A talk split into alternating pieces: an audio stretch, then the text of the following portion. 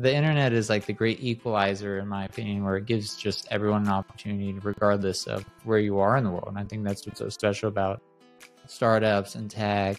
Um, and I see it all the time on um, Acquire, where people sell businesses from any country you could probably name. And, you know, whether it's 50K or 100K or something like that, that's entirely life changing. Those opportunities are only made available right. um, from tech. Welcome to the Undefeated Underdogs podcast, where I unpack and narrate stories of ambitious people who turn obstacles into opportunities. My goal for this podcast is to create a platform to narrate underdog stories and maybe play a small, teeny tiny role in inspiring you. I intend to highlight the underdog mentality and make authentic conversations with people who play the long game, take action with a chip on their shoulder, and convert obstacles into opportunities buckle up as I'll be bringing some authentic founders, VCs, community builders, and content creators who got underestimated their whole lives and yet they beat all the odds to become insanely successful. Now, today I want to tell you a little bit about our awesome sponsor, Acquire.com. Selling a business is as tough as building a business. As someone who went through this process once, selling my own startup, I know the pain it takes to get to the end zone. This is where our sponsor shines. Imagine this you're a founder who's built a solid SaaS product, acquired customers, and generating consistent monthly revenue. The problem is you're not growing for, for whatever reason lack of focus, lack of skill, or just plain lack of interest, and you feel stuck. What should you do? The story I'd like to hear is you buckled down, somehow reignited the fire, get past yourself and the cliches, and start working on your business rather than just in the business. You start building an audience, move out of your comfort zone to do sales and marketing, and in six months, you triple your revenue. The reality isn't as simple. Situations may be different from every founder facing this crossroads, but too many times the story ends up being one of inaction and stagnation until the become business the business becomes less valuable or worse worthless. If you find yourself here or your story is likely headed down a similar road, I offer you a third option. Consider selling your business on acquire.com. Capitalizing on the value of your time is a smart move. Acquire.com is free to list and they've helped hundreds of founders already. Go to try.acquire.com slash Sharath and see for yourself if this is the right option for you. Now, let's get into today's episode. What's up, everybody? Uh, I genuinely appreciate each one of you for tuning into the Undefeated Underdogs podcast. Today, I have a very, very, very special guest. Someone I actually kind of like seek inspiration every once in a while whenever I feel like low or whenever I feel like lost. And I feel uh, this particular founder is is phenomenal in many ways. Uh, and I'm actually very stoked to bring him on the podcast. So without further ado, welcome Andrew Gazdecki. How are you feeling today, man? I'm very, very excited to have you on the podcast. Good.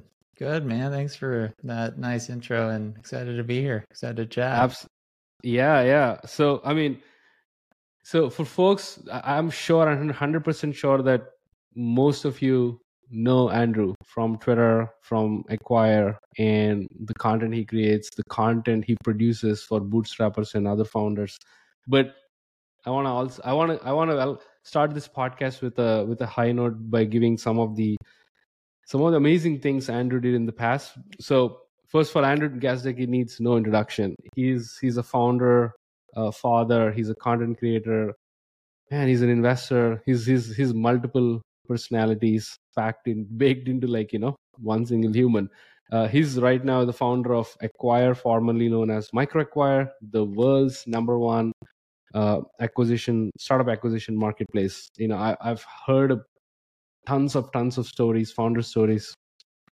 You know, Acquire changed uh, people's lives.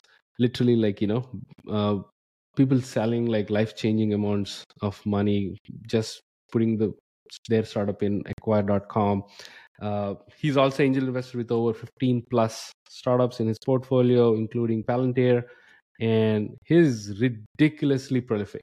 I can I'm repeating again, ridiculously prolific.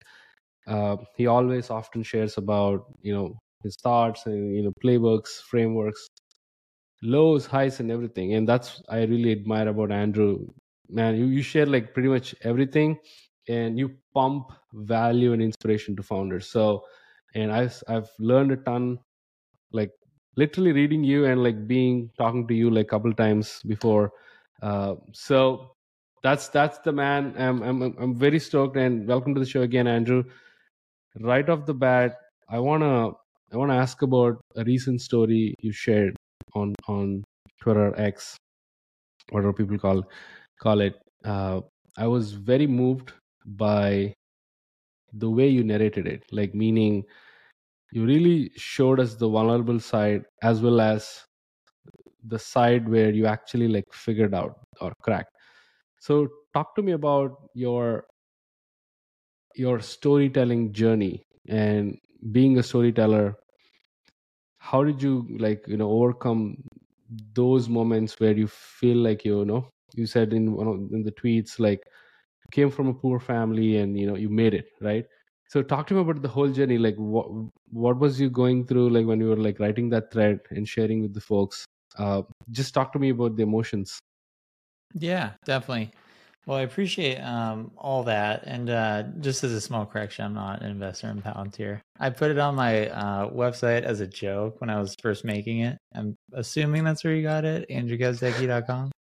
oh my god No, I'm not an investor in, in Palantir. But um, yeah, so I've written a full book just on my first startup uh, just because it was such an interesting experience. And I knew it at the time. And for those that, man, I know my background, I started a company Mhm. in college. Before that, I had multiple failed startups or smaller startups, if you will. And uh, basically just kind of outlined, you know, where I came from. Uh, you know, didn't really grow up with too much.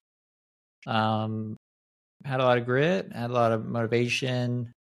Uh, then just kind of shared the story of that and um, kind of the two minute version of it was uh, you know father passed away when i was six grew up in this uh, beautiful beach town san clemente and i would always see uh, i'd have friends with just you know huge mansions and stuff like Mm. that and we didn't have that and so um, by no means was my life um, you know, like woe is me or anything like that. But it it wasn't easy. Um, but I always had this, uh, I guess, this thought at the forefront of, you know, how do you achieve that? And I remember asking my friends' parents all the time, like, what do you do?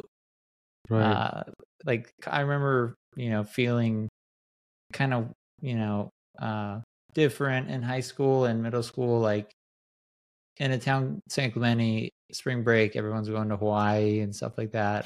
I, I never went to hawaii until i was like 22 right. It's, you know so it was interesting. It was an interesting dynamic being and i was originally born in detroit too.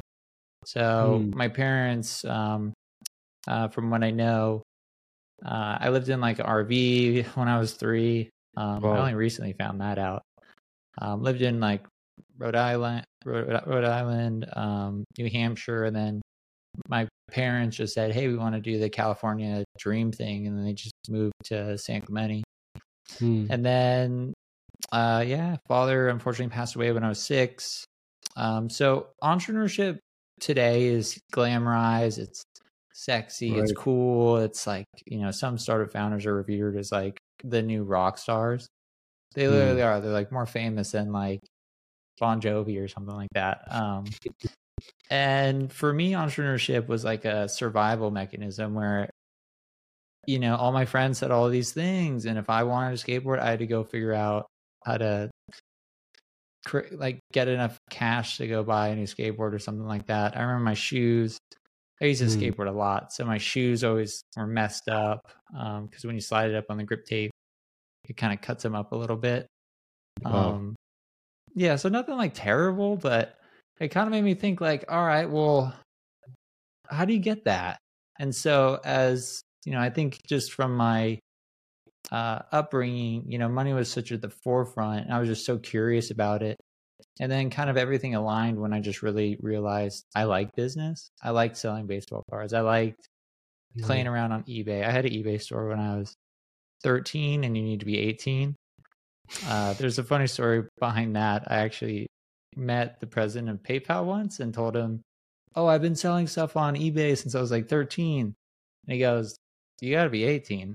And I was like, Oh, I mean 18, you're right. And he laughed as well. Um, so, yeah, that's kind of my background. You know, I just, I entered college um, at a, a 2.7 GPA in high school.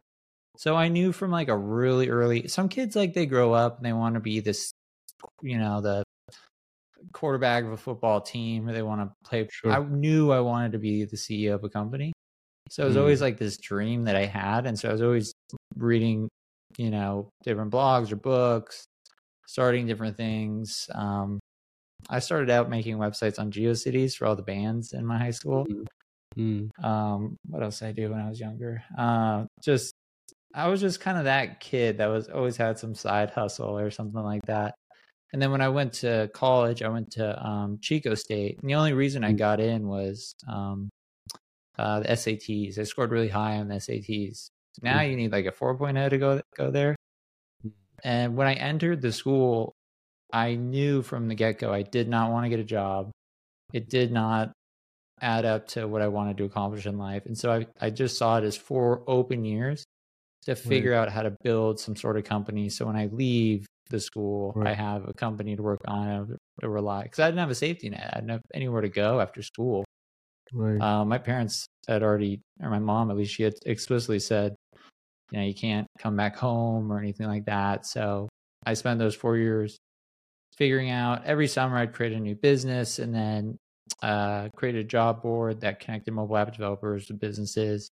Hmm. Saw kind of like how important mobile apps were going to be, specifically iOS apps, because this is when the iPhone first came out, and then I used that unique uh, perspective or whatever you want to call it to go to a company called Business Apps, which was a do-yourself um, drag and drop mobile app builder, and uh, yeah, I mean, started that when I was 21, sold it when I was 29, uh, and here I am today. I so one one quick observation is uh, a lot of like you said a lot of founders these days uh, they by choice want to become a founder because like you said either it's it can be sexy or or they want to like you know make make a living out of it and most most of them they want to like build something like out of passion. But I, I think it's quite fascinating to hear a story like you. You really had like no choice but to go it's, it's kind of like a necessity right? Like when you stubbornly decided i don't want to get into a job. I want to like you know pursue this uh because you you always wondered what would that life be right being your own boss creating opportunities for others and whatnot and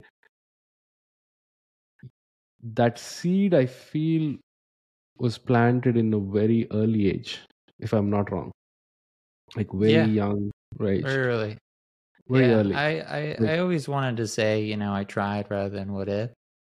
So I just kept swinging. You know, I just kept trying different things, learning basic stuff about the internet. And, you know, this is maybe like 2004 or something like that, 2006. So I'm starting to enter college. And Mm. that's when, you know, the dot com bubble was um, in Mhm. 2000. So no one was into tech. And then people started building businesses and really figuring out how to build a SaaS company. And so that's where I kind of narrowed in because I just looked at it like the barriers to entry are so low. The chances of success are obviously really low as well. Mm, Uh, but I didn't have money to go into real estate. I didn't have money to buy a business. I didn't have money to, you know, the internet is like the great equalizer, in my opinion, where it gives just everyone an opportunity, regardless of where you are in the world. And I think that's what's so special about startups and tech. Um, and I see it all the time on um, Acquire, where people sell businesses from any country you could probably name. And, you know, whether it's 50K or 100K or something like that, that's entirely life changing. And those opportunities are only made available Right. um, from tech. So I saw that early and I said, that's what I want to do. Like, I think, I think I can do it. And I'm, I'm glad I went for it. I didn't, you know, candidly, you know, going back to business apps. So business apps, um, with the job board, I saw people creating the same app like over and over and over hmm or requesting the same app and they were paying like $50,000. And so my original idea was to just have a template that I could customize and I could change the images and then I would just have a low cost agency Mm-hmm. where and that's kind of actually how it started. So I ran around my college town and in a college town push notifications for happy hour or push notifications for right. you know restaurants or like a, lo- a simple simple loyalty program Mm. was huge for uh, college students so that's how the business actually kind of started i got like 30 customers on my own built their apps Mm. uploaded them to the app store which is i'm a pc person too so i had to get a macbook um, so i took out another student loan to get a macbook um, and uh, yeah i got like 30 customers and then i was like oh there's like these do yourself like website builders what if i had put like a saas interface on this where you can log in Mm. and people could edit their apps because I started to get a lot of requests of, can you edit this? Can you edit this? Can you edit this? Right. And then another interesting part of that story is I'm not technical at all.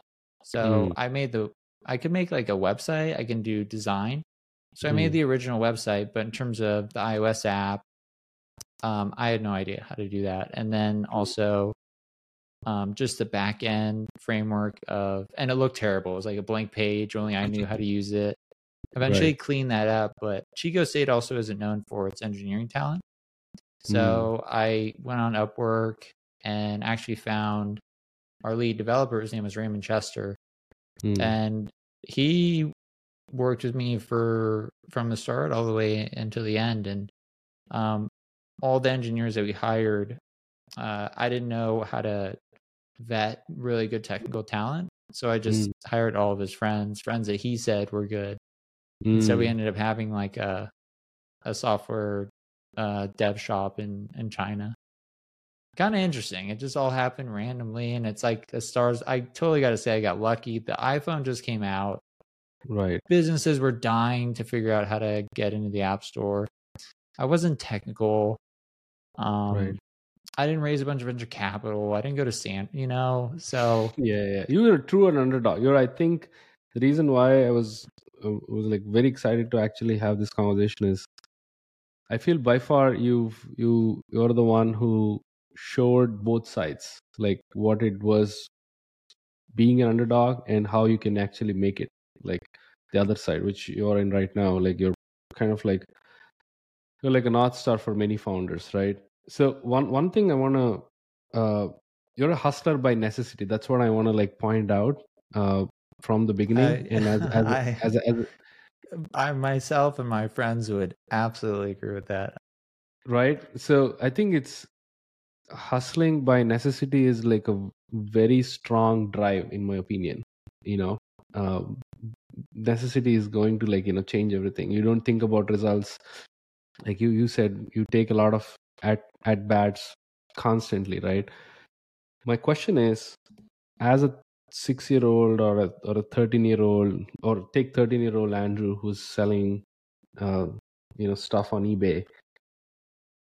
Man, what was your what was your motivation? And I mean, apart from like you know being poor or you want to like you're you're hungry enough to make it to the other end, but who inspired you? Like, okay, you should be you should have certain north stars like where you can feel relevant. Okay, these are the folks who actually made it, especially in tech at that point.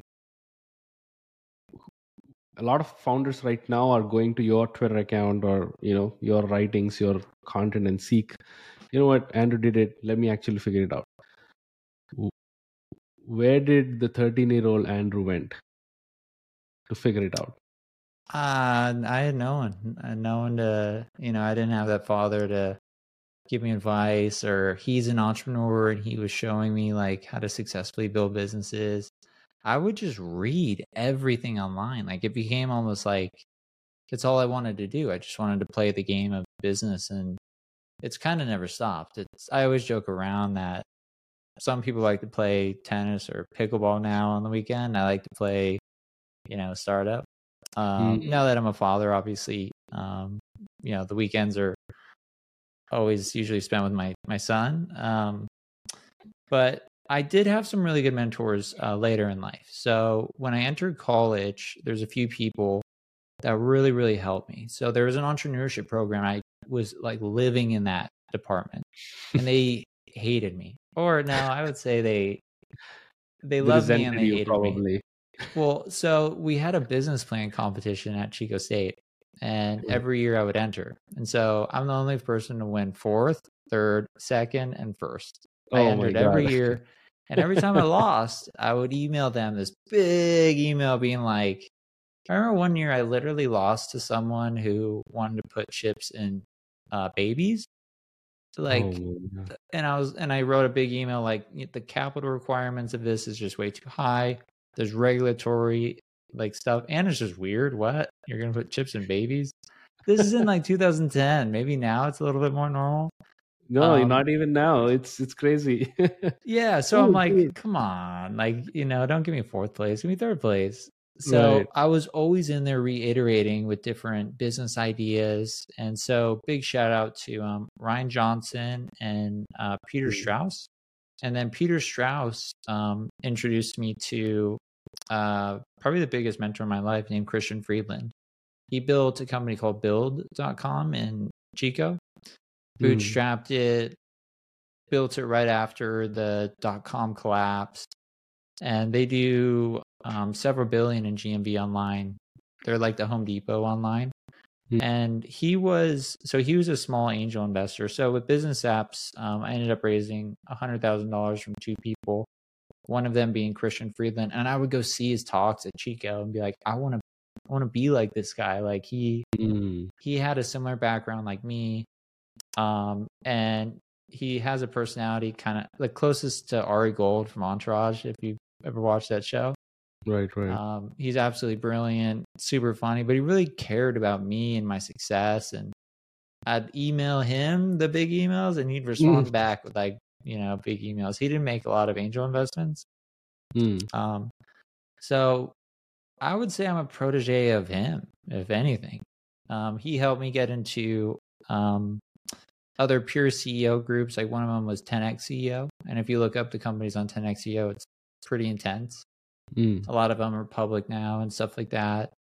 I ended up leaving that group just because I was like 25 and everyone was 40 talking about different stuff I just couldn't relate to. I'm like, I'm 25 or I'm 24. Right. I don't want to hang out with a bunch of 45 year olds. Right. Um, but uh, you know, maybe the lesson there um, is sometimes just kind of seeing the world in your own eyes and making mm. decisions for yourself, like you're forming your own opinions, can be really powerful. And it did for me, at least. Like mm. an example would be the stuff I was learning in school is like, I'm not going to really need this. So mm-hmm. I'm not going to class or something like mm-hmm. that. I was not a good student. And mm-hmm. then in terms of, you know, I always say one of the best skills an entrepreneur can have is the ability to learn anything. And a big part of that is like you have to really want to learn it. You're always best at the stuff that you really enjoy and you do your best work when you're happy. Right. So yeah, when I'm selling stuff on eBay, I'd like research how do you do it and all that stuff. But later in life, I, I definitely had some good mentors. Love that. Shout out to I think you know the the I think partly you you were in a position where you were seeking constantly, and I think there's this famous quote, right? Like when you see the right teacher appears in front of you. I feel like you know it, it's kind of like that situation that happened to me, and I, I can kind of empathize.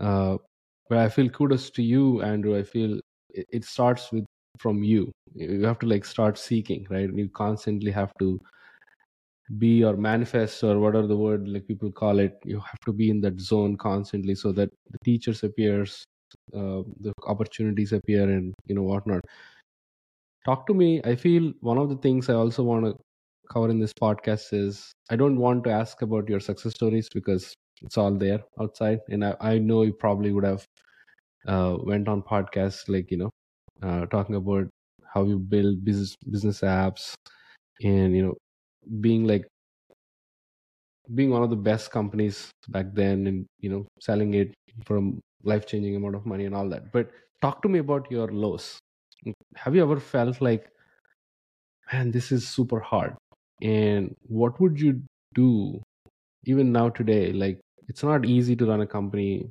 manage a big team and create content and be happy and be present with kids family uh, and think in future about like okay i want to be here in the next 10 years right? Being ambitious. So talk to me about some of your lows you've experienced in in life startups and what did you do to like overcome you know them?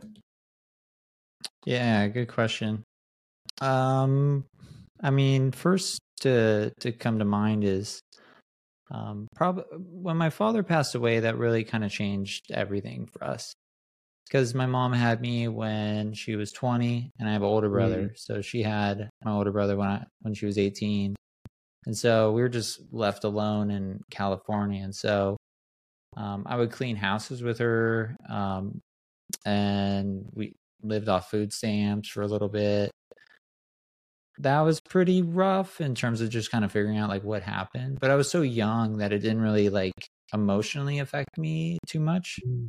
but that's when we you know moved into like a smaller house and that's when like you know it kind of became clear like life's going to be a little bit different now i remember the day it happened i remember seeing my father um you know my last the last time i've never told anyone this um on a podcast but you know i saw him in the morning and uh, he passed away from from cancer. So, and the way it happened was crazy. Um, my mom's recently shared some of the stuff, but she's kind of really she holds stuff in.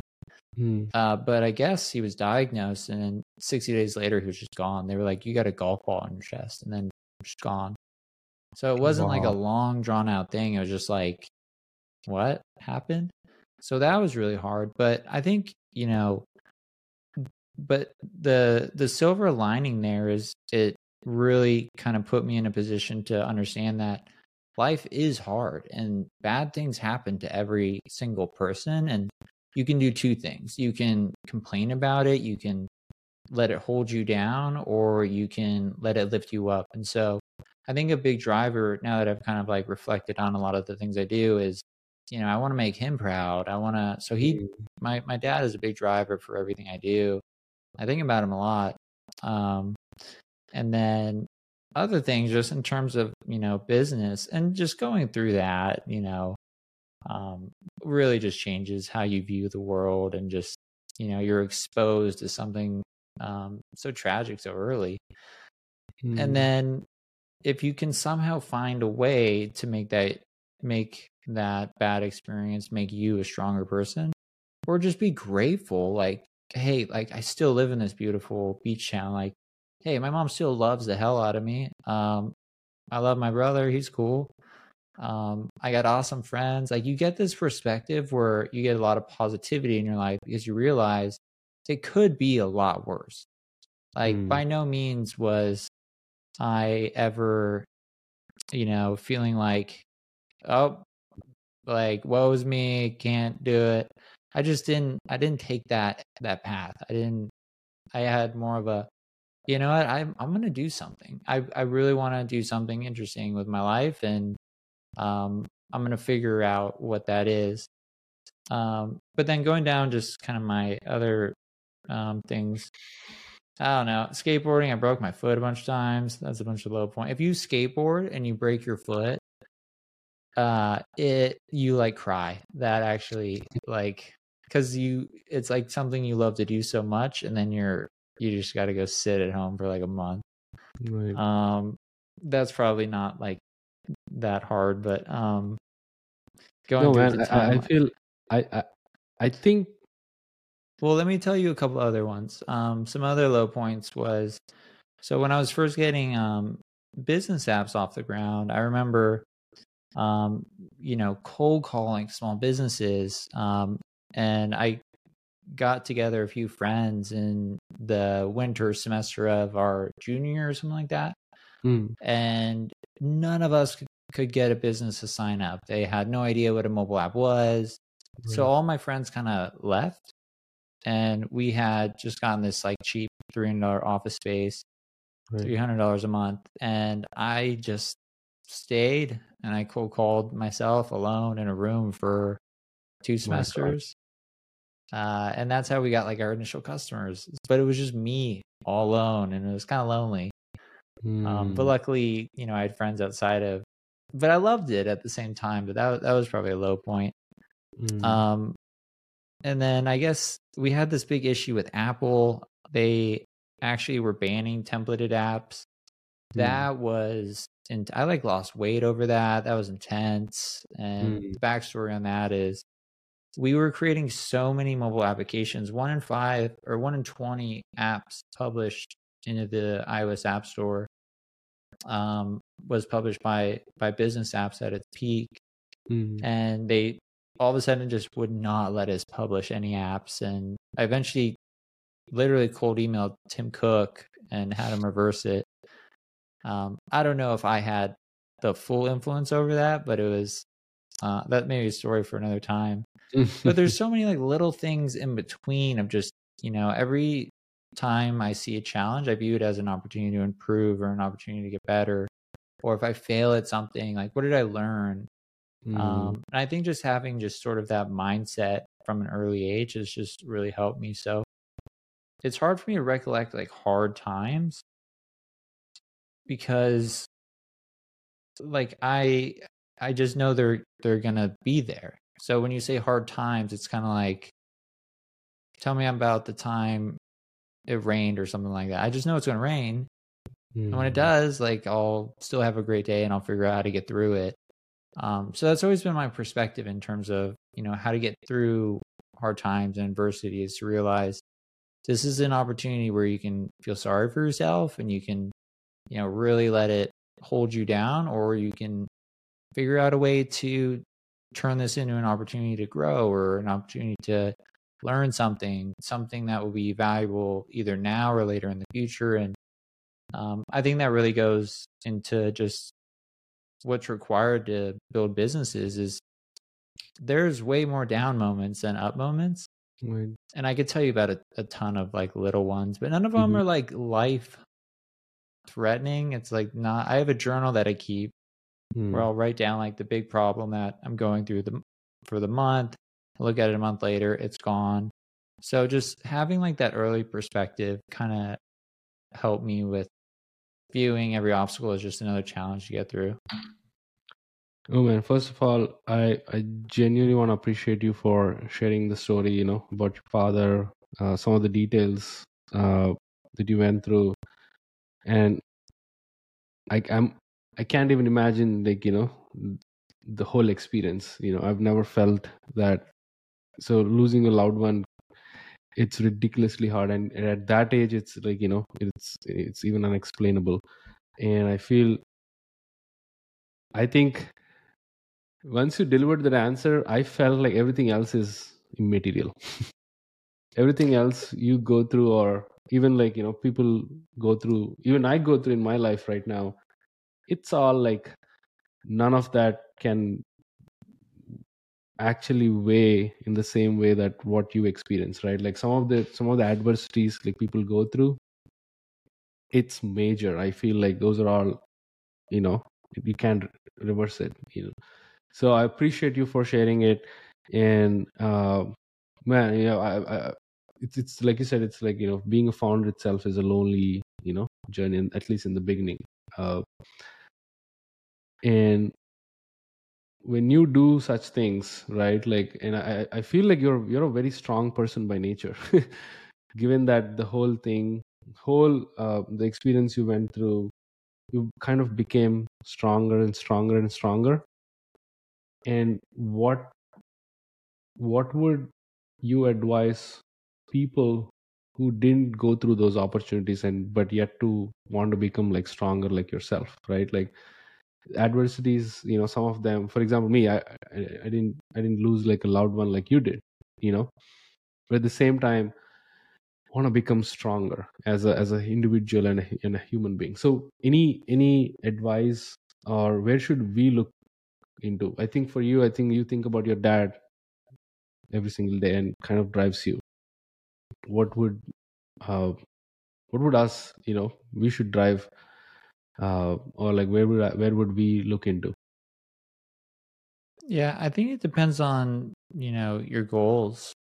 You know, if you want to build more grit, adversity, like you really want to give yourself a challenge, try building a company. Like it's the first thing that comes to mind. Um, you know, because you go through just so much interesting stuff, bad stuff. Like Mm. someone great leaves, um, someone sues you. Um, one time we were actually sued by Salesforce, which was funny. wow Um, oh my god yeah, you want to you want to hear that story? yeah yeah yeah yeah please please Yeah, so I got another one. Um, one time the IRS sent me a letter saying I owed them like twelve million dollars, oh and I was god like, "Oh, I was like, oh shit, I'm going. I'll just tell you stuff I've never told on podcast." I was like, yeah. "Oh shit, I'm going to jail!" Like, holy crap. Um, but again, I've always kind of just like had like a calm demeanor in those sort of situations, just knowing that it's all it's always gonna work out. Like you're not gonna Mm. no one's gonna get hurt, no one's gonna get so with with Salesforce what happened was we had a product called Bizness Apps Apex and then TechCrunch published the release of it and then Salesforce also had a product called Salesforce Apex and we were a Salesforce customer at the time. So I Mm. was with um my my girlfriend now wife today. And uh I remember where we were we were at a friend's house um in in Tahoe. And I got the letter I'm like oh my gosh like what like we're done. And then we just emailed them and said like hey sorry like we didn't we had no idea. And they were like oh no problem. And then that was done. And then the IRS one was when I first started Bizness Apps our payment processor was was Braintree Mm. so this was before Stripe and stuff. Setting up Mhm. payments was you had to like have a payment processor and something that sat on top of it. So we had Braintree, and then we had Recurly. But when I first started the business, I started as a sole proprietor, Mm. and then they never updated that in their systems to uh, C corp, which is where we later Mm. incorporated. And so that was also cleared up in a day. It was just, hey, this is incorrect. I right didn't sleep good either nights getting those notices. Um, but yeah, I mean, life just throws stuff like that at you, and um, um, you know, I could keep going on about just interesting stuff. Like you, you misspend in business. Like you build a product that no one wants. Um, Right. All that stuff. You know, what do you do? Do you just give up? Do you learn from it? Do you you know what the, your actions from there are, are are so crucial and if you Mm. have this attitude of you know this is too hard or oh my gosh like what am i going to do and you're stressed out all the time number one that'll lead to burnout because you'll just you create this job that's just too intense and you hate it so Mm. i always ha- i always say that you got to learn to love it when it sucks because it Mm. sucks a lot you know Mm. you you uh, you know when you first start a business it's really exciting you don't know where it's going to go. And then you kind of get this like period in the middle where it's just mundane Mm. consistent but it's what you have to do and you have to learn to love that middle part because that's where everybody usually gives up. Yeah, so when you get there like just think to yourself this is where everyone gives up when it starts to get a little hard you know people start stop talking about your startup as much. People aren't necessarily excited about it like your your birthday's over and so now you got to work with customers. You have to talk to them. You have to figure out what their problems are and really fix them. And then Right. along the way like you know the software you're building might take longer. It might be require more people. It might be completely off base. And then Right. you also have to learn sales marketing management all these sorts of things. And these are all obstacles to overcome. And so you can say i'm not technical so i have no chance Mm. or you can say i'm going to figure out how to do this even though i have no idea how to program and then on the flip side as a technical founder you can say well the reason my product's not successful is because i don't know sales and marketing or you can say, I'm a great technical founder and I'm going to become a great uh, go to market founder and I'm going to learn sales. I'm going to learn marketing. And the best way to do that is through action, through, you know, yeah. teacher is the best experience where pick up the phone, cold call. Like mm. that was one of the ways I would train sales reps. And many of them have, or a few of them moved on to be VP of sales or the managing people. I just, uh, do you want to hear this? Am I going too long? No, no, no, no. It's, oh man, this is amazing. I, I, I thought we'll we're going to talk some, you know, some regular stuff, but this is really gold to me. No, no, keep keep going. No, yeah, okay. No, so this no, this is how I would train um, sales reps, and maybe this I can kind of tie this together. Um, so you would you would start as um, usually a sales development rep or an account executive, and I would just say, "Hey, first day, welcome." Um, and um, for Bizness Apps, I never could hire a good head of sales until I moved to San Diego. I mm. originally this company started in Chico, moved mm. it to San San Francisco.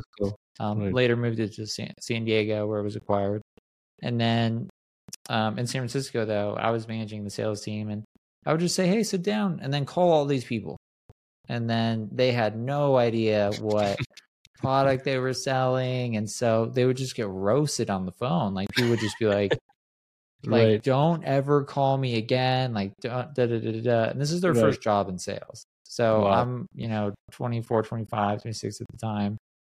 And uh, then we'd start training on day three. So hmm. they'd have two days of just getting roasted on roasted. the phone so they can feel that like hey if you don't know these answers like people are going to be pretty upset and your job right. is to help them and you mm-hmm. haven't learned how to help them yet and so that made training 10 times easier because they would come in with quite like oh my gosh i was on this call and this guy just yelled at me he's like he had some questions about this part of the product i had no idea what it is it's like all right mm. well we'll get that answered for you so everyone's ears kind of stuck up because they knew what it was like to actually do the job but they didn't know how to do the job. And so when training started, they were much more attentive and they were much more mm. eager to learn because they didn't want to just go on the phones yeah. again and just get yelled at. Get yelled at, yeah. yeah. Oh man. I, I wouldn't recommend that today, but just being young, it kind of was a thought process of, you know, let's kind of toss you in in, in uh, the pool really quick. Right. right. You know, cold calling is hard. It sucks. Um, it's very difficult and it's one of the hardest ways to sell. But if you get good at it and you can kind of get through those years of, you know, just cold calling, and mm-hmm. eventually move into a closing role or something like that, you really appreciate that time when you just literally had to just smile and dial all day long. And I did it. And that's how I learned sales. You know, this is amazing. You know, I think appreciate. I feel like the Salesforce story is amazing. I had a story was funny. A uh, couple of follow-ups. One is you. So before I, I do like a follow-up, I I recently had like similar experience. I built this thing called Blueby. I started it in January this year. It was like an AI app. You know, I was like in a in a position uh, where I thought like I'll solve an next problem, which was not mine. Started it, failed, pivoted, and started something that I want to use realized that it, it's taking forever to actually build it you know with a technical uh, partner.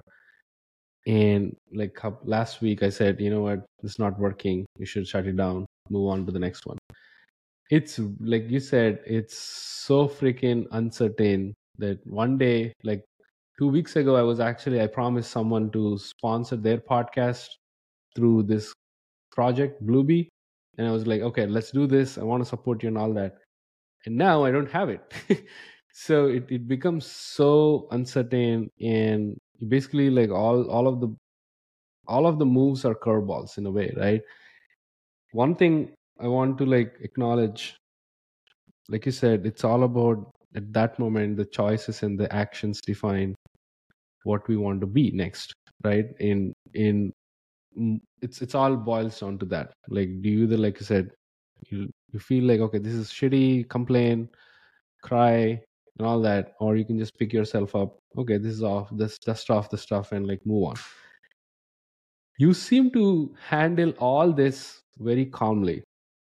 How the hell are you doing it? Like wh- do you do meditation or do you do any stuff that the habits that you've you know uh, developed over the years that you feel like you know what it's chill like you've said everything will figure out by the by itself like or you'll figure out by its, yourself you, it'll work out it requires a lot of uh, focus how did you develop that I think it's just my personality, you know? Like my mom told me some crazy stories about me as a kid just doing stuff. Uh, like other fun facts about me, I was really into to chess. Mm. Um I, I actually have like 30 chess trophies somewhere in my my wow my mom's house. And uh I was just really into the game. I would read all the books. This is in like 5th grade. Um, so Mm. that's another fun fact about me. I, I think when I when I when I find something that I really like, I just go all in on it, and I kind of don't have an off switch, which is kind of, you know, uh, it's hard at times because I enjoy it so much, but sometimes when it is hard, it's not fun. Like you, but it's almost like my body keeps going, but my brain just kind of turns off, and I just like I guess a stress reliever for me is just working. And what I mean by that is if there's a problem in the business, I'll just do whatever it takes to get that that problem fixed, whether it's redoing the sales process, Mm. um, you know, revamping our our marketing strategy, um, getting the right people that I need on board. So I just always view stuff as again, it's not it's not a problem. It's not a problem. Mm. You know, when I hear problem, I hear I, I'm like, okay, good, good, we have a problem. Because Mm. when you have problems, that is an opportunity for you to improve. If everything's perfect, like you can't get better at anything. So if everything's perfect, and it never is perfect, um, you don't ever grow. So it's kind of like understanding just the reality of just, in my opinion, just life and business or whatever you're doing, is it's never going to be perfect.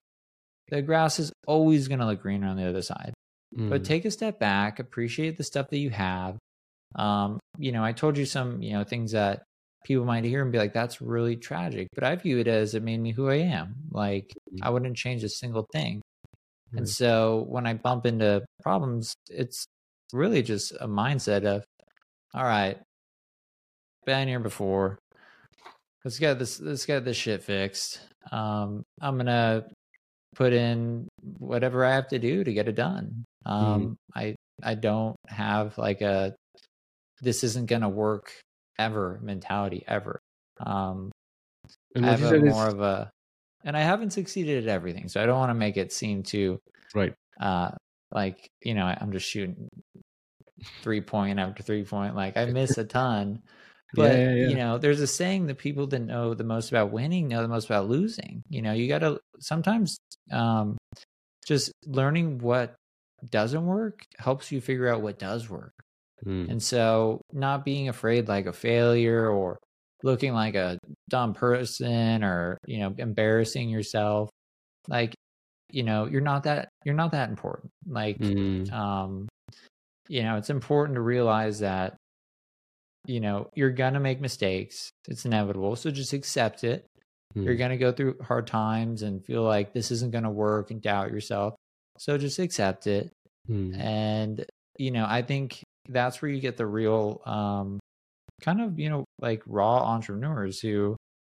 you know there's there's a a, a, a group now that again i think went to stanford they go to y combinator and they're building like a thing and i wonder how those um, entrepreneurs um, perform under pressure compared to someone um, maybe similar to you know myself who's you know had to overcome adversity and um you know again understands that there there really is there's no there's no s- secret trick there's no growth hack there's no silver bullet it's just putting in the hours and the work and being really really consistent at it and like you said focus Mm. and so um kind of a long-winded answer to your question but i hope no, that, yeah, that I I feel I really agree to what you said. One is, uh, where is the thrill if everything is given to you? right like life would be mundane if if you if every startup project you take upon is going to bring millions of dollars creating like you know whatever the thing that you want to aim for? I think the lows uh, that's how i view it it's basically the lows are uh, are the opportunities where you reset yourself uh, and you start from again from ground zero right? Like you're you're so high that you were like kind of literally you know fell on the floor. Okay now it's a choice to you know for us to like make okay how can i go back again?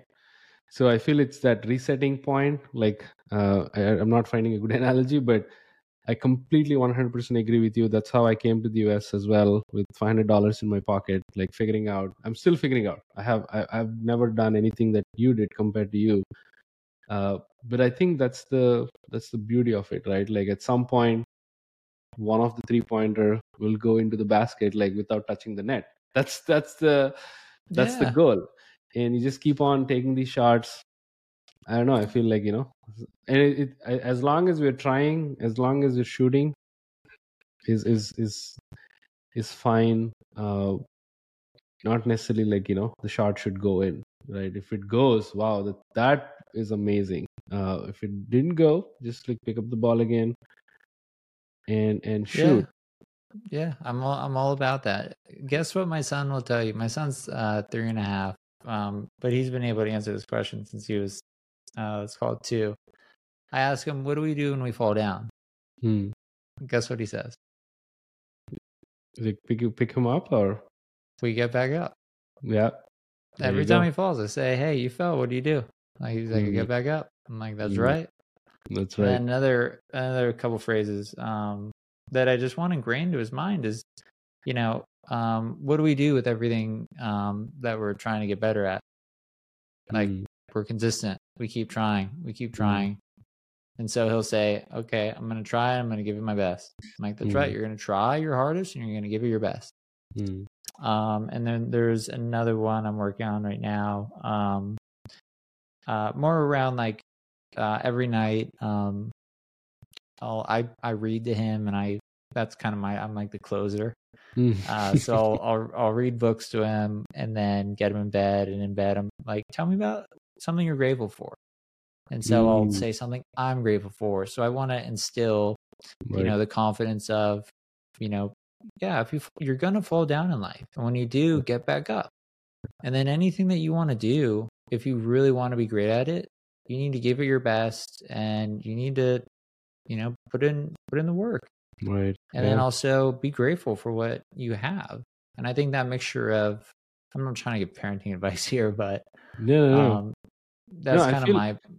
I, I feel like you you have like a glass half full mentality all the time. Like I think that's how you, you think. Like always see the glass half full, not not the empty piece, so that you you have something to look up to or like look forward to. It can be anything, right? I even I I don't know, man, how you did when when you were at that age, at a young stage, where you were like actually looking for a silver line. That's that's insane to me. I feel like that's that takes it takes it requires a lot of courage and a lot of maturity actually to even go through that right so i mean if you've if you've done that and i think like i said everything else would be like so small so little right if when you um remember that. I'm this turns out to be like more than inspirational to me personally. You know this this past 50 minutes i'm i'm all like a uh, couple of memories you said i got like literally goosebumps. Man that's so unimaginable and and I'm, I'm so thankful and you know so happy to see you in the position you are in and you inspiring others is what i feel like you know uh, is the best way to move forward right? A uh, couple of more questions. I want to i want to let's let's switch gears a little bit and talk about the tactical side. So you've built a no code mobile platform before no code was a thing. It was not like a thing you know till till the last 5 years. How do you how did you see the future like that? Like so the question i have is what would what should founders learn about timing and how do they actually follow this gut that says okay you know pursue this because this might be a thing Yeah, so this is a big one for me. So this is how I think about building um, anything I've ever done. Is so that job board thing they told you about, it was a Mhm. piece of junk. It was called Phone Freelancer. I made the logo. If you put it in like website archive thing, that tool, Mm. if you've ever used it, you can see yeah it. yeah yeah designed it about all. right. yeah Uh, but I knew iPhone apps were gonna be a big thing. I just I the iPhone came out, I couldn't afford one, but all my friends had it. And I was like, Mm. what the hell is this thing? Like what? This is like a computer like you can go on the internet on this? Like, oh my gosh. and so I just wanted to put myself in that industry. Like put Mm. myself in there and because I knew this was a paradigm shift. I you know, I was thinking, you know, there's internet, now there's mobile. And I Mhm. want I think there's a lot of opportunity in mobile. And so I was really, really excited about it.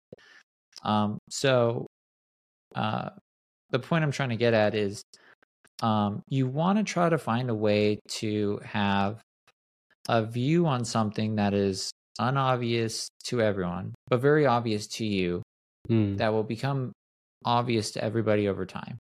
So what mm, I mean by that in a personal example is I knew mobile apps were going to be big. I saw it happening on this job board. I saw people paying like $50,000 for these things. mm, And so I said, okay, how can I build a company around this? And then that's kind of how the the thought process went for that. And mm, same with Acquire. I thought, you know, after I'd exited a business, I was thinking about, you know, I looked around the market, there had been no innovation. Even just going through the process of selling your business, like finding a buyer was so hard. And then due diligence, I had no Right. idea what I was doing. The other options in the market, you know, we're hiring expensive professionals. mm, But for the lower end of the market, you know, you kind of have to sell your business to a business broker or an investment bank. They won't take you on generally. mm, Um, so I felt there was a huge void in the market. Um, and so I made a bet that more people than ever are going to be building startups. They're going to be bootstrapping those startups and they're going to need a place to sell those startups.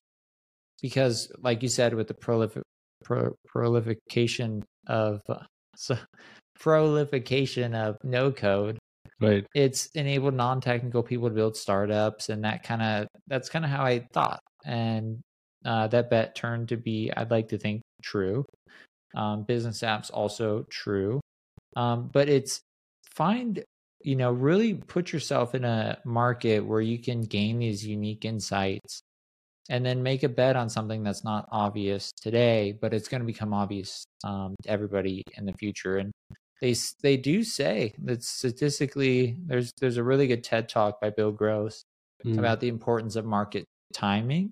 mhm, Um, like as another example, like um, there's many iterations of YouTube before it came out, mm, but it wasn't until Adobe Flash came out that you could actually watch these videos on a, on a on a device yeah. browser without downloading or blowing up your router. right right Um, uh, like there's a number of different examples of companies that started too soon, like the market just wasn't ready. right Um, so that's kind of my my thought process in terms of you know interesting businesses to build is think of where I guess I'll throw in a Wayne Gretzky, Michael Scott quote. yeah Um, you, you know, skate to where the puck is going, um, Right. not where it is right now. That's kind of how I I try to think. right And you know, you're not always going to be right. Mm, Definitely not, because you're trying to predict what's going to happen next. Right. Um, but that's how I've always thought about um, building businesses and which ones to enter. and what are you right now betting on uh like 2023 andrew what is obvious to you that is not obvious for others? I think it's the same thing that I took a bet on in uh, 2020 when I launched MicroAcquire, now um, Acquire, where I think more and more founders are realizing that you know raising venture capital, you know, it's just not a game I think a lot of people want to play, and Mm. I don't think it's a game that you know first time founders should play. Mm, Um, I'm I, I'm fully in support of founders that you know go down that route. I think it's awesome. The biggest companies in the world are built through the venture path. But I think when you think more practically and more realistically, um, the statistical odds of becoming successful if you avoid that and just the level of stress that you won't have if you don't have kind of these huge growth tar- targets that you have to hit and all this pressure from other investors for your first startup if you're able to just you know solve a simple problem Mm. it could be you definitely want to focus in on a very very specific niche to start um, and then sell that business so you become you know somewhat financially secure whatever size you build the business to. And then i always say then go swing. Then go swing really big because then you aren't putting so much pressure on yourself where this absolutely has to work. Otherwise um you know you're you're back to square zero. When you bootstrap a company you get any sort of customers it has value. Mm. um so i would say you know my bet now is still and maybe there's like an opportunity to you know rethink you know outcomes that are more realistic because there's also a saying that 90% of acquisitions are under 80 million Mm. so if you just do the math on that, so most ac- like you're if you're gonna build a company, it's probably gonna it's not gonna be a billion dollar outcome. And so optimizing for that, maybe there's an opportunity to, you know, align investors with that sort of outcome expectation. Mm. I don't know how all that math works, but I think there's something interesting there. So if I had to like quit right now, um, acquire, and that's probably where I'd focus on is, you know, how like what what problems um uh could be solved to help more people get into entrepreneurship that's Mm. um maybe holding them back. you seems to be someone who really really give a damn about founders like all the time why do you care a lot about founders why uh, I mean, it's just me. I don't know. I just, I always, I kind of joke around with, with friends, like, you know, I don't, I, I don't really like. I'll get, I'll get kind of nervous if I meet like, um, you know, a really like a founder I admire, just because I like I admire your work, dude. Like I've been following you. Um, I'm trying to think of a an example of that. Um, but yeah, I mean, I just it's like those are my like my my people. Like, hey, we're playing the same game, and you're just you're way above me. Like, like that's awesome. Um, and also, I think just the way that entrepreneurship changed my life, I think you know having the opportunity and the privilege to help people go down a similar path is really rewarding me. That's what gets me going. I Hmm. always joke around with my team that I'm kind of an unpaid volunteer at Acquire because if we have a good outcome, what am I going to do? Like, I'm just going to start another company because it's what I love to do. so I'll be running this one for a while, but like, I don't have any material wants or anything like that. Um, but what what kind of you know really fires me up in the morning is is helping people, inspiring people, like talking to people like you. Um, you know, it took me a while to share kind of the background of myself and my story, Hmm. but I think I, I enjoy doing it because there's someone out there listening to this that maybe has been through some hardship themselves, thinking, "Hey, I'll never be able to do this," or "Hey," and it's like you can, like it's it's possible. Like people have done it, and so can you. But if you're gonna think in a negative way of "I can't do it," then it's probably not going to work out. But if you have a positive mindset, Hmm. and so every every tweet, every you know, I'm usually just trying to make people laugh, motivate people, teach people, um, specifically startup founders, because it changed my life, and I and I Mm. love every bit of it. I love the good, the bad, you know.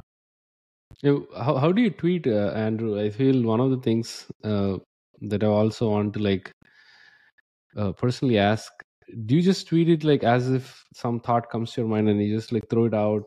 Uh, is is there a is there a strategy to it? I, i'm sure there is no scheme because you seem to be someone who's very authentic. So whatever th- the thing that comes to your mind? You just like you know share it with public. Uh, but what's your creating process looks like? Yeah, I mean, do you want me to do a tweet right now? I just wrote them from my phone. just just uh, here, I'll I'll I'll write a a Gazdecki esque tweet. Um, so we're, we're live tweeting in this podcast is going on. That's amazing. I mean, so okay, so what do you think the hardest part about building a startup is? Uh, I think the hardest part is playing the long game, not not wavering about uh, short term results. You know, having like a unified path where this is where I want to go, and I want to go, like you said, right? Like I want to, I want to do this for the long term. I think keep keeping up with that is really hard because you get a lot of distractions, and you tend to like you know uh, lose focus. So I feel that's that's the thing, I guess, playing the long game. Okay, I don't want to steal your tweet, but um, all right. Let's tweet this out right now. The hardest part of building a startup is usually just getting started, and the, the reality is there's no, there's never a perfect time, so just go for it. There you go. So it's just from my phone. It's usually when Twitter had um you could see where the tweet was coming from. It's always from my phone. If you go mm. back, yeah, always yeah, from my yeah, phone. source. Because that's like um, you know, like the best sort the best form of marketing is just being authentic, just being yourself. Like everyone else mm. is taken and be proud of who you are. Like and that's another thing. Like you will inspire people, you will upset people, mm. you will make people critics. Um, some people will completely like maybe someone in the street will be like, "Shut up" or something. I don't know.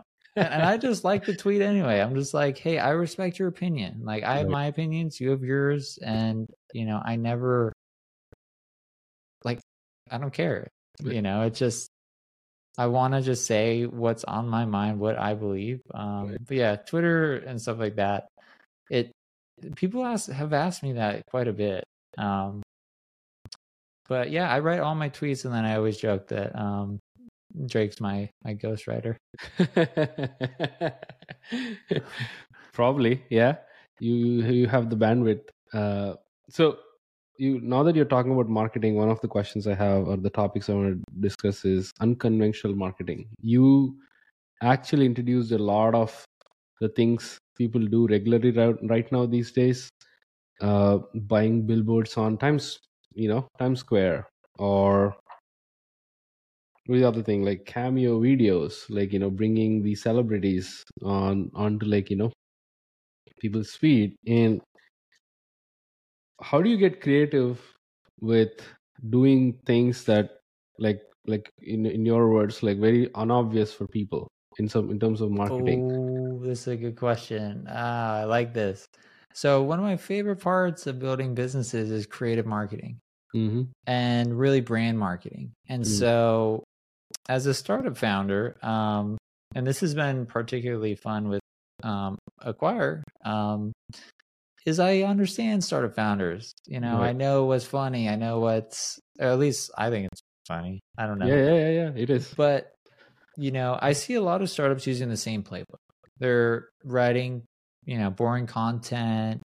Uh, they're, they have a paid ad campaign. They have, you know, just something general. It works. Mm-hmm. Um, but to really stand out in today's crowded market, um, you you want to market in a way that doesn't feel like marketing that really resonates with people and mm-hmm. that mm-hmm. you know can either be inspiring you want to make people feel something mm. and so you know when you bring up um, the russ Hanneman videos um, rip to him because he's no he's no longer on cameo um, but he's he's doing good. yeah. Yeah great guy. Um, but that makes people laugh probably and then it also probably gets you your... should probably you should bring brian cox from succession uh, that he can be a good replacement.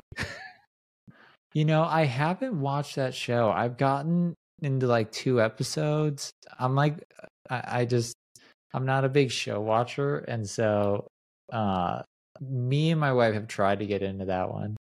Um, it, but it becomes good. It becomes good. Like the first season is kind of dry. It's like The Office. You feel like what what what the, what the hell? It's so boring. Well, here's a here's a, here's a funny random story. Um, so I was with a friend. And I was like, "Yeah, I just started watching um Succession." He's like, "Oh, you're gonna love when this character gets introduced." And I'm like, "Is it that kid who brought a girlfriend to this party and she took like a picture and he got kicked out?" And he's like, "Dude, that's up that's season four. And I'm like, "Oh, like me and me and my wife Michelle were watching. We're like, who are all these people? Like, when are they gonna introduce each other?"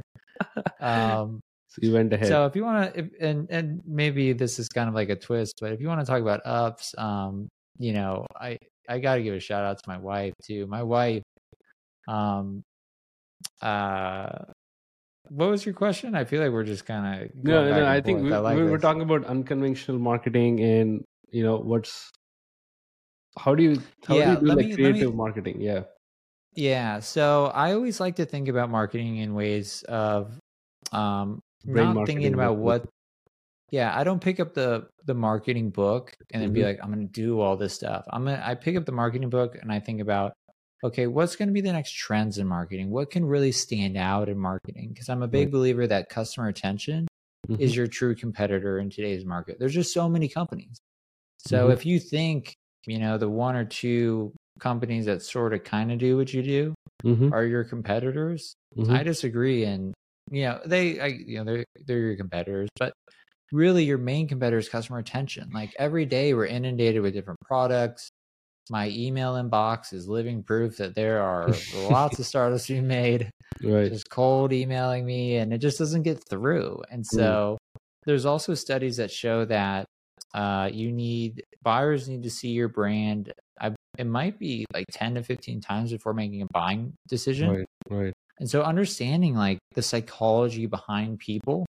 And so when you make them have an emotional connection, whether that's through educating them, inspiring them, making them laugh is my favorite Hmm. because everyone can relate to a laugh. And Mhm. uh, fun another fun fact about me is um, I listen to a lot of stand up comedy when I drive to work every day. Just so I was in a positive mood, I would I would instead of listening to music on the drive to work indoor, I'd put on stand up comedy, and I, I still do it today. So if I have like a talk I have to give or something like that, I'll usually listen to stand up comedy before, so I'm like laughing, and then it works for me. That's that's awesome. Uh, yeah. So you're you're talking about the the unconventional marketing. Uh, do you do like a brainstorming with your team? How do you come up with these ideas that that people didn't think about? Right. Like right now, most of most of us are doing the billboards. It's like you know, it's a pretty common thing in in tech. But you did that before anybody else. Uh, what's the creative process that go behind acquires marketing and i feel one of the things you're pursuing still now is to get the twitter handle for acquire you're going on a war with I- elon I want to I want to talk about that one. Um, I'll I'll finally um unveil um the strategy behind that. That yeah yeah would love we to. know we would have loved the handle, um, but we've known since December that um Twitter X is working on a handles auction marketplace since December. Mm, or since November, mm, okay. So about a year. mm, And so it became this great way to just inspire entrepreneurs to just shoot your shot publicly, mm, you know? And so um we're probably going to be sticking with acquire.com because it's more defin- it's more um uh what's the word? Um shoot, I'm forgetting it. Um it adds uniqueness to the brand because there's other companies called acquire but we got the dot .com so acquire.com right. Um but it was just all marketing but you didn't feel like it was marketing. But every time I would- I would do it people would see it and be like yeah like dude let's get it. And right. so i was inspired by all the other people like rooting me on and stuff like that mm, um but it's likely going to cost like $70000 or something for the handle so i don't think we're going to actually get it but um i did like that. post up like a, hey we'll pay $69420 I'd pay for that because that's like ultimate PR. Like you get to do a deal with the richest guy on the planet in Right. front of everybody. That would have been cool. yeah Um, but I've I've interacted with the Twitter team enough or X team enough to realize it's never going to happen. So stop asking. It's going to go to the Hanos marketplace. But that's another example of creative marketing. It gets right. see the the examples that you're bringing up are things that um, people talk about. Right. You know, people don't talk about like you would never bring me on this podcast and be like Andrew. I saw your Google ad campaign. I typed in uh, choir and I really liked the headline and it was great. You know, so that's how I always think about marketing is how can I um, almost put on, um, you know, a, a, show or something entertaining or something inspiring for people to shoot their shots. Like shoot your shot. Like go ask the richest man in the world about some Twitter handle. Right. Why not? Why you not? know, it's funny. It's it, it, I had a blast doing it. Um, and then the billboards, mm. like you're talking about it. That's awesome. And then the Russ Hanneman, it's it, it it's all about standing out in mm-hmm. marketing. Mm. And so you know, there's a saying when everyone's going right, you want to go left. When everyone zigs, you want to zag. So you want right. to do kind of the opposite of what everyone is doing in the market because that's how you'll you'll stand out. And it's also just more fun. Yeah. You will enjoy I think it, it's right? just yeah, I, I enjoy the billboards. I think it's cool to like we're in Times Square. And then people look at it and they're like, wow, that must have cost like ten thousand dollars. And it really costs like just a couple grand. Because what we do is we um, use a company called Blindspot, mm-hmm. and we just have it go up. So it only goes up for like 15 seconds, mm. and so the cost is low. And then we have a photographer that just snaps it, mm. and so it looks like this Nasdaq thing, but it's right. really just you know we just, paid for the picture. Right, right. So right. that creative sort of scrappy marketing that's not being done by others is mm. what's going to really stand out in your market. Yeah and i feel you what you're trying to do and i think what you suggest or advise founders to do is do marketing where you can talk about whatever the thing you did on a dinner table right you never talk about seo marketing with your wife sharing a meal or your friend sharing a meal right but you'll definitely talk about oh my god you know what actually i showed it to my wife when you did i think you or someone else actually posted my tweets on Times Square. I was like, holy shit, this is awesome. Like I'm, I'm on Times Square. I don't even associate with Acquire or anything because I'm not working, but I'm there.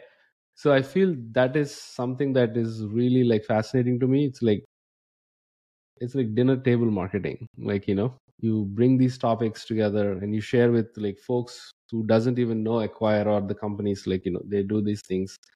That brings word of that fastens word of mouth like crazy right? So I, I that's that's really fascinating to me and you know appreciate you for uh starting it you know so that other founders like me and you know folks who are listening actually like you know uh taking lessons. and, and uh, last point i'll make too is um the way the the company that i always admire for marketing is nike hmm. they sell shoes i got right. nikes on right now yeah um but what they what they stand for is so much more. They um, celebrate athletes. They celebrate the sport. They um, encourage people to get in the game. Mm-hmm. That's like their whole brand message. Right. And I think if startups think the same, there's a huge opportunity for you to you know create a community around your business of people that really are inspired by what you're doing or have again that emotional connection where you're celebrating when people are successful. Correct. You're helping people you know get into the game of building startups by teaching them and motivating them. I believe motivation is kind of the biggest stopper from people entering in. They're just they don't have the confidence they feel like they don't have the skill sets they don't feel like they have this or they need to have this and this and this and none of that's true. Yeah. just you know get started and then start learning. That's what you yeah. need to do. Yeah absolutely. Um, so if you're able to inspire your customers like that in a similar way to nike nike's a really good framework. Yeah. Um uh then i think you'll have a killer marketing strategy. And you'll also think about how you market differently because the better you understand your customer in terms of you know like what you just said like it made your day and you know it brought you delight and stuff like that and I don't know what the ROI is on that, but yeah, um, you know, it gets you talking, and I'm sure you shared it. And yeah, absolutely. Again, it, it, the intention also isn't you know to get anything about it. So a big part of our marketing strategy as well is just giving away a ton of free value for Mm. Ton of free value. Um, and then when it's time to potentially sell your business, we hope that you would consider us.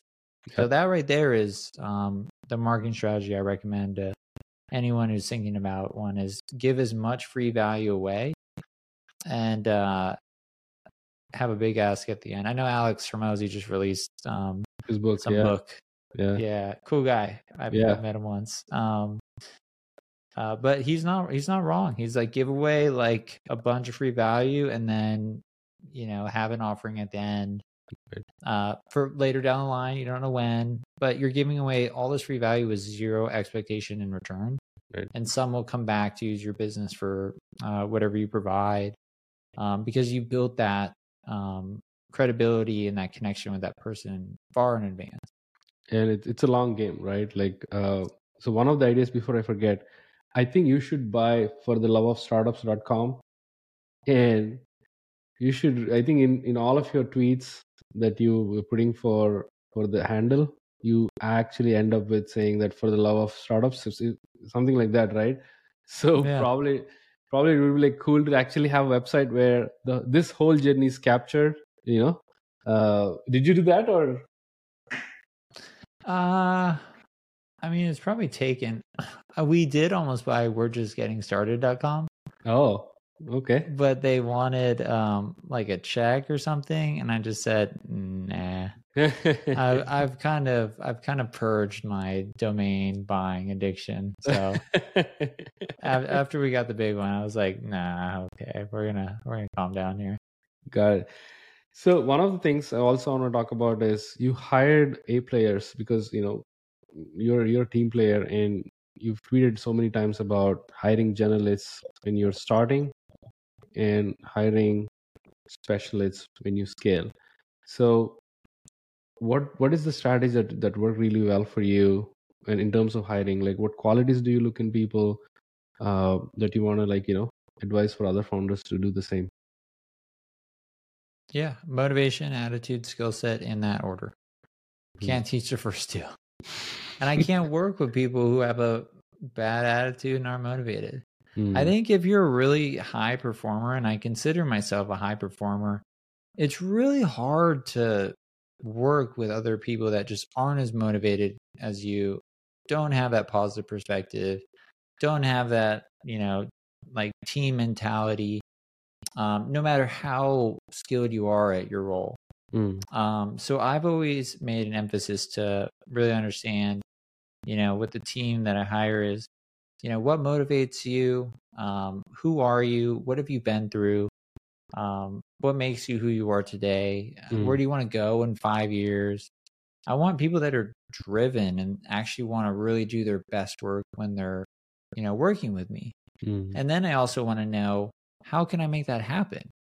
Because it's a two way street. You know, it's not just, hey, you got the job, now you got to go do it. You know, now it's my job to inspire them and motivate them.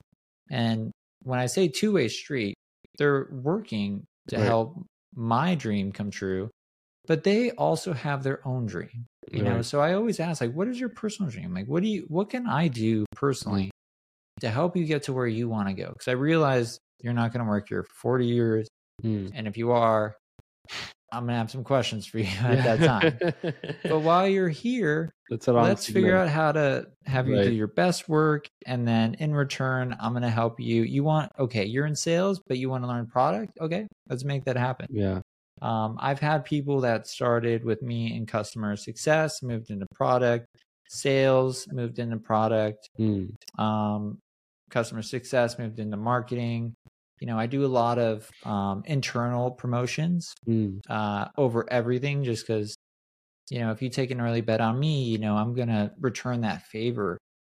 And, um, but when it comes to a team, I, I wholeheartedly, I have a lot of respect for, you know, solopreneurs and stuff like that. And Sure. keeping the team like really, really small.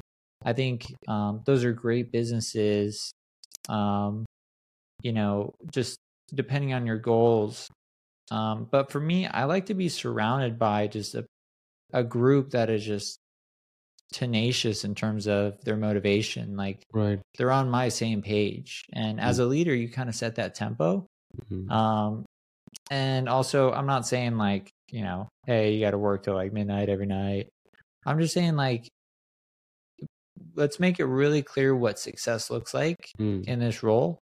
And then let's figure out how to get you there. What tools do you need? Um, what support do you need? And then when you have that cohesiveness on a team in terms of what is your mission? What is Mm. your strategy?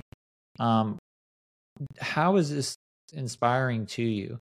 That's how you can get the best work out of people and really Mhm. get that extra. I always believe people have just an extra, you know, 20, 30, 40, 50% of additional productivity you can get out of them Mm. by just doing the basics, not being an asshole, truly caring for them. I Mm. could show you in my Slack channel every single day.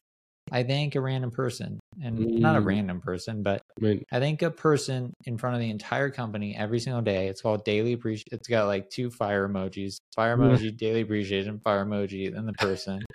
and I tag them in front of the whole company, and I just truly am appreciative of them working for that for me and the team, and you know, helping our customers and helping build a, an amazing business. Um, so when I look to hire, it's definitely um, you know, motivation, attitude, skill set. Um, and then when you get all that right, um, culture wise, you build this culture that everyone just wants to be a part of and everybody makes each other better and everybody Mm. starts to become you build this like self-learning uh I don't want to say organism, but I'll go with it. Mm, mm, mm. Um where you're yeah. everyone's helping each other and everyone's Right. getting so everyone on a daily basis is getting better because right. they like working with each other. And when you like working with each other, you're gonna help someone out. You're gonna Yep. lend a helping hand. Like, hey, like yesterday, an example, we were reviewing um, a letter of intent that someone had just received, and I hopped on the call with um, uh, her name's Ebony, Mm, and we she had never done a call like that, and I just said, hey, I'll hop in, let's go. And so when you kind of like lead by example, and then also you know foster this environment where everyone feels comfortable asking for help, and then other team members come and you know help or provide um you know whatever they may may need to to exceed in their role i mean that's when you have a really good team I love that's a team there's Yeah. a difference between a team and a group of just people working on something I love that. I, I think I love the differentiation. I feel you, you when you're not being an asshole, I feel you'll you'll be authentic, right? And authenticity really resonates with everybody. So I that's that's the best way to be a leader. And like you said, lead by an example, help them, kind of also care about them that it's not my dream that you all are fulfilling. It's it's mutual, right? It, the, the two way handshake is really important in team building. I love that. Let's get into the audience questions. You know, a couple of folks asked some interesting questions. I want to like, you know, give them a shout out. I think Darshan, you know, he asked a couple of questions. One, how did you drive the first 100 acquisition deals? I think you kind of covered uh, it's, is it cold calling and was it more natural, more hand holding? Uh, what's your take? oh yeah. I used to live on live chat. Like it was I, so i launched during covid and there was just nothing to do. There was nowhere to go. And so i was just working on microacquire now acquire now. Mhm. um pretty much every extra additional minute i had i didn't want to watch the news. It was just Mm, red screens everywhere it's like okay you know i wanted to put myself in a positive place where Mm, i can work on something i enjoy and really just make the most out of a bad situation. Right. um so the first 100 acquisitions um you know i i initially worked with um, an agency to build the product um seeded the marketplace by reaching out to a bunch of angel investors and um, vc funds and Mm, um, corp dev, corporate development people Mhm, at mhm. larger companies to get the buyers on. mhm, And then, oddly enough, when I did that, um, a lot of um, of the people that I reach out to would say, "Oh, like we actually have some companies that we'd like to sell. mm, Um, this is really interesting." And also, vice versa, we'd reach out to startups. Would you be interested in potentially ever thinking about selling your company. We built this marketplace, right and I would say we, but it was just it was literally just me. yeah Uh, And so we get some listings from there, but we'd also get like referrals. Mm, Um, and then some startups would say, "Oh no, but I'm actually looking to buy." And so both sides were looking to buy and sell. And so initially did that. Um, launched on Product Hunt, got Product of the Day, mm, um, and that was. And then I actually didn't think it was going to work either. I just thought it was a cool concept that Mm. um and I, I I could show you this journal entry, but the the day before launch, I have a funny journal entry that says, I don't know if this is gonna work, but at least the website looks it was it's really well designed. So I'm proud of that. You know, so again, just like, you know, I don't know if this is gonna work, but just having that positive view of like, right well, at least this part's awesome. Like, yeah you know. cool. Um so first first hundred acquisitions was was definitely manual. Mm. Um hustling. I Yeah. talked to so many buyers during that time, so many sellers, Mm, living on live chat. You know, living on live chat can be kind of a a, a big competitive Mm. advantage as a founder mm, because you get so much information from customers about what they like, what they don't like, how to improve. Right Um, and people would give me so much feedback. So that really helped me understand, you know, how can we really make this work for both sides? Hmm. I love that. Uh, there's a there's another question, which is I think this is my favorite one as well.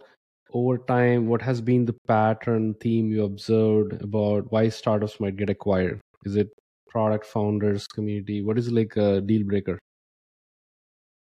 I mean, there's many deal breakers. You can have um, the perfect business and have deal breakers, Hmm. uh, like not having uh, truthful financials, um, holding things back, or something like that. There's a lot of goodwill involved in acquisitions. Hmm.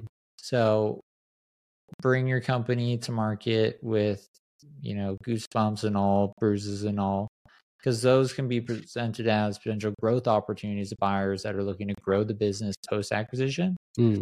And then, um, in terms of, you know, what really sells um, or what buyers are looking for today, it's really just profitable businesses, businesses Mm. that are generating, um, they're healthy, um, they're generating, you know, predictable returns.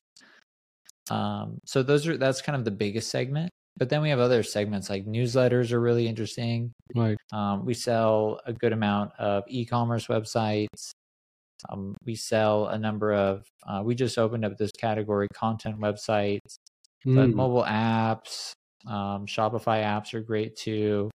But it all comes down to just the quality of you know the product. Um, obviously, if you have you know any sort of like proof of product market fit traction Right. that Right. those startups see way more attention than Hmm. um, pre-revenue startups um, and then also just being a good person i mean that's it, it's always there's a quote from warren buffett it's hard to do a good deal with a bad person so i think a lot of startup founders you know they'll list their startup Hmm. and they think like oh it's just going to sell itself and that's Mm. couldn't be further from the truth your job when selling your business is to Hmm. help the buyer fully understand every aspect of how the business operates and make their job easier. Um, so we've actually um, this year we built a, a sales team in house for both sales and customer success. So Mm. when you sell and acquire, you're not alone. Um, but any type of just online type of business is is seeing a lot of traction. It's been really interesting to watch. So there's not our biggest segment is by far SaaS, but our other segments are are starting to grow pretty rapidly. Hmm, I love that. Yeah, I think that's a clever move. Uh, also, it it helps founders who are new to this uh, accelerate. Help you know the sales team you hired. They will help the founders like you know get get more uh, skin in the game and like you educate. I feel one of the things I really appreciate is Acquire has a lot of educational content. Like this is how you sell. This is how you write letter of intent. You know this is the process. And for folks who are not listed on acquire can even founders can learn a lot so appreciate that uh, there's another you know person from twitter sandro shout out to him for asking these three questions uh, i'll just go through a couple uh, one of the things he wants to check is what are some new features in the pipeline for Acquire? Do you want to share? Give a sneak peek. Um, what are we working on right now? We're redoing our uh, seller onboarding to make it a little bit smoother Hmm. because a lot of people don't know what like TTM revenue is. TTM pro- TTM stands for trailing twelve months. Mhm. So we're going to be um, smoothing that out so it's a little bit easier to understand. Because we get like five thousand startups that register on Acquire every single month. Awesome. So we dwindled that down to you know two to three hundred new listings, Hmm. um, and we want to do even more. Um, so just being able to talk to them sooner, Hmm. uh, make them feel comfortable, because at the end of the day, what we're selling is trust. Hmm. You know, in sales, there's a saying: people don't buy things when they don't work. Hmm. And so we're starting to layer on, um, you know, just more more service and support about your acquisition because we realize it's potentially like one of the biggest moments of your life. Hmm. We want to be there to to support you. Um, other product things, um, we have a really interesting um, buyer data matching tool that's coming out. Um, then we got another big one that I can't share. Oh man, I thought like we'll give a sneak peek, but it's I'm just joking. Uh, one of the one of the other questions he had was lots of interesting stuff, lots of lots of you know fascinating stuff uh, coming in the future. Rooting, you know, waiting for that. Uh, one of, one of the other questions, which is kind of like the beginning of my quickfire days. Uh, how did you validate the whole idea? How did you figure out product market fit? This is from Sandro. I launched it. just launch it. Yeah, I mean, I just I looked at the marketplace. I didn't see anything specific to SaaS. I didn't think any of the other marketplaces and like appealed well to startups in terms of positioning or marketing. And I felt there was an opportunity for more of a premium marketplace where buyers were verified. Hmm. There's more security. There was an opportunity to build tools in Mm. terms of easily creating a letter of intent, easily creating an asset purchase agreement, going Mm. right into escrow. Hmm. Um, so I felt like there was a lack of innovation. So there's kind of a proven market of people looking like I would read um, these these tweets about people buying companies, and I said that's going to be a trend. Okay, Hmm. so I felt like the market was already validated. It was just what does the product look like? So, um, you know, I always like to say fall in love with the problem, not um, the product. Hmm. Um, and so I fell in love with the problem of how do I connect these buyers and sellers in a way that they're both comfortable with. Right. So um, finding product market fit, I did a little bit of pre-research, but then I, you know, I, you got to push it out because the market has feedback that you just have to hear. Right. And I like to hear the bad feedback. I want to hear it. I want to know what sucks, what can we fix, because you know, pat on the back, you can't really do much with that. Like, good job, Andrew. Hmm. Like, okay, I guess we'll keep going. But like, I love so being on like, you know, in communication with so many customers, um, pretty much every day for like the first two years. I was able to like really kind of tweak the marketplace to a point where both sellers and buyers were happy. Hmm. And I think you, So- you kind of implemented the same thing, right? Like you saw like a trend for mobile apps, and that led to Bizness Apps. You saw like tweets of people selling and buying stuff on Twitter. So I, I- think that's a sign. I would say like uh, where yeah you and and exactly you're really getting on something like you just mentioned you know we have a lot of content for founders Hmm.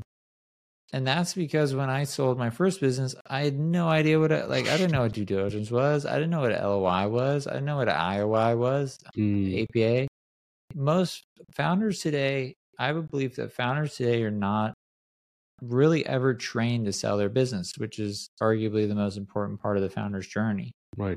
but there's books on marketing, sales, like uh, literally every other topic. And so I felt there's an opportunity just at the very least, like let's educate Hmm. startup founders on what acquisitions are, what are good deal structures, what are red flags that buyers, um, you know, look for. So how how can you avoid them? How can you set yourself up for success? So we thought there was also just a huge gaping hole in the market in terms of just content and knowledge being shared Right. instead of it be, being hidden behind like a business broker or an investment bank or um, the other typical status quo um, options to sell your business.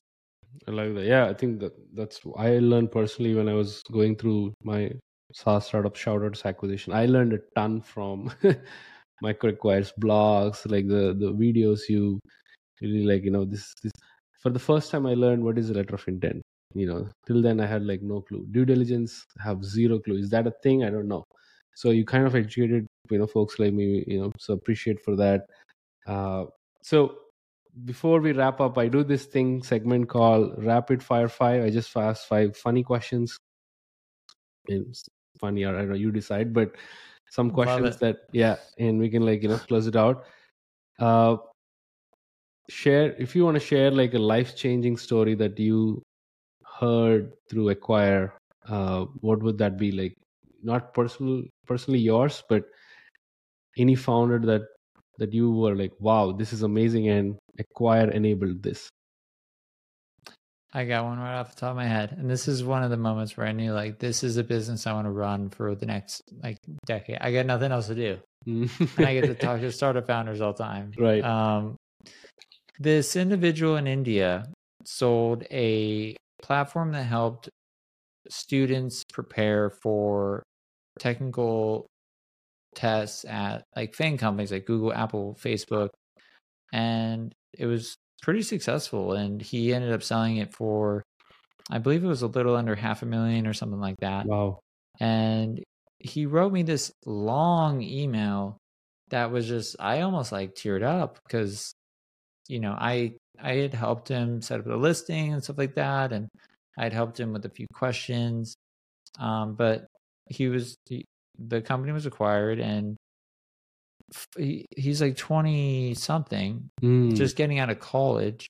So he told me re- he paid all of his college debt. He bought his mom like a home, wow. um, and just eh, had so much just gratitude of like, dude, you literally changed my life. And it's I know a lot of companies say that like we're changing lives Mm, with our productivity tool. We're changing lives with our sales tool that helps you send emails a little fast. But at Acquire, we really do. Like I was Mm. on the phone with another person yesterday, um, where he told me directly, he's like, "Hey, your company changed my life. Like Mm. not just mine, but my family. And you know, this was a, a multi-million dollar acquisition. When those go down, it is life changing. Your life has changed forever right, right. and you're on a different path and sometimes um you know like that those moments just remind you of just how like how lucky I am to be running this business but that's that's my favorite one because that was the one where I was like I- I'm gonna do whatever I can to help as many. My goal is to create a thousand millionaires. Yeah. Through That's- Acquire. that's I I think just you know the the opportunity that we have and just the lack of knowledge, the lack of you know a, a safe place that favors you know startup founders over the buyers and puts them in the best possible position to maximize their exit. That just I haven't felt that existed, and it's wish it's what I wish I had when I was you know um so, sold my first business. Um, so that was a really really like emotional one for me. I love and that. it- It's Love pretty hard to get me to kind of you know tear up like that, but I read that and I was and I wrote him back like, "You did it all yourself, man. Like I'm happy for you." Yeah. Um, but I love going. that. I love that. Uh, if you want to give a shout out to a founder right now in your arena or your you know visibility, who would that be? Uh, I'd say Christian Friedman. I think he's working on something new right now, but that guy he changed my life. Hmm. awesome. I call I call him my business dad on Father's Day from time to time. I'll text him like Happy Happy Father's Day, business dad. Um, just because we had we had such a close relationship. Nice. Um, and he's just such a great guy. So I would I would say him. He's, okay. he's he's a legend. And uh, have you observed? Do you want to give like a mention to a creative marketing you recently saw that like you know wow this is really clever or funny or witty? Hmm. creative marketing campaign that I've recently seen that I thought was interesting. You know, I really like I like reading people's stories. I like reading people, you know, like when it's just like, hey, I just got my first customer, or hey, I just got here. Hmm. You know, those moments, I know what those moments feel like. And so I'll always just, just comment like, hell yeah, dude. Even if I don't know them. Right. Just so I don't know if that answers the your question the way you wanted to, but um it's marketing. Yep. You know, it, it really is marketing. You know, Yep. it's them celebrating a milestone and um it's love kind of like it. a build in public uh you know thing right? Like you share these milestones that you're narrating your story in public. So i love that. Of course you know these they they will be like so um kind of validating that people are actually progressing as a as an industry itself. So i love that. Uh what's your favorite pastime with with your son? It changes. Right now, it is definitely riding his bike. He loves to ride his bike. Uh, but uh, selfishly going to parks Mhm. because when you don't have a kid, you can't go to parks. Otherwise, you're a weirdo. But I love climbing like the big. There's been so much innovation in playgrounds. Oh my gosh! Right You know, when I was growing up, and I'm sure you can relate to this, we Yeah, just had yeah, like yeah. the steel slide that was like super hot Yeah, and like yeah. swing. Yeah. Now there's like all these jungle gyms and stuff like that, and I'm all about that. It's like a a CrossFit workout. I got Julian on my back, like we're going up here. oh man Um, so I, I would say that. That's awesome. Uh, last question. I think you're a big stand-up guy. So, who are you listening to right now uh, that you recommend to folks? And who's your all-time favorite stand-up comedian? Oh, uh, all time, I'd say Brian Regan. He's kind of an older one, but I saw him in person. I like Chris D'Elia too, but he had some like um scandals going on. Um, uh, what are you listening right now these days? Theo Von. Theo Von. I don't know why I keep listening to him, but he is he's absolutely hilarious. He's maybe not so work friendly, but uh I've just never heard a person who's able to like tell the story uh, that's just so outrageously funny. Uh so I'd I'd say Theo Von. awesome. Andrew, we can go on and on. This is like probably this is like the longest episode I ever did in my podcast, and I didn't feel it. Like I felt like you know I was just talking to a friend. You know, we are just like you know hanging out. So uh, this has been amazing, and there's like an element of you know philosophy, inspiration, motivation. There's like a like an emotional side of the episode, and on this other side, there's tactical. There's like uh, very much tangible where this some of the moves about hiring the marketing you tips you gave and i just i just want to appreciate you andrew man this is amazing talking to you and i probably like i have to bring back you some other time but uh, anything that you want to you know share before we close out Uh no, just just thanks for for bringing me on the podcast. This is the first one I've done with um a shaved head. um if if you're wondering i shaved it um for a friend who uh she's battling um uh um cancer right now and she's gonna lose Oh. hair so i shaved my head for her so oh man that's so Um, sweet so this this this one's for um estelle if anyone's wondering like where did all your hair go but um uh just thanks for having me on man i really enjoyed this conversation and i'm rooting for you and i love all the content that you post and oh thank you i'm excited to see what you do next man I appreciate, uh, yeah, appreciate that. You you've been always there uh, to support, so I genuinely appreciate that. And for the folks who are listening, those those are the people like you know we do these things for. And for all the folks who are giving us this time, we genuinely want to like you know uh, say thank you to you as well. And you make our you know uh, we, we you are the ones who are like we look forward to either serve and like provide value for. And uh, on that note, I just want to like you know close it out. Stay definitely fun, follow Andrew. He's amazing, phenomenal as you can see, and do share like you know if you have any tips, uh, you know share with others and do share this episode so that we can inspire one other folks, one of the founders. Uh, but yeah, that's it. That's a wrap. And cheers, Andrew. cheers thanks for coming. Thanks for having me. I had a blast.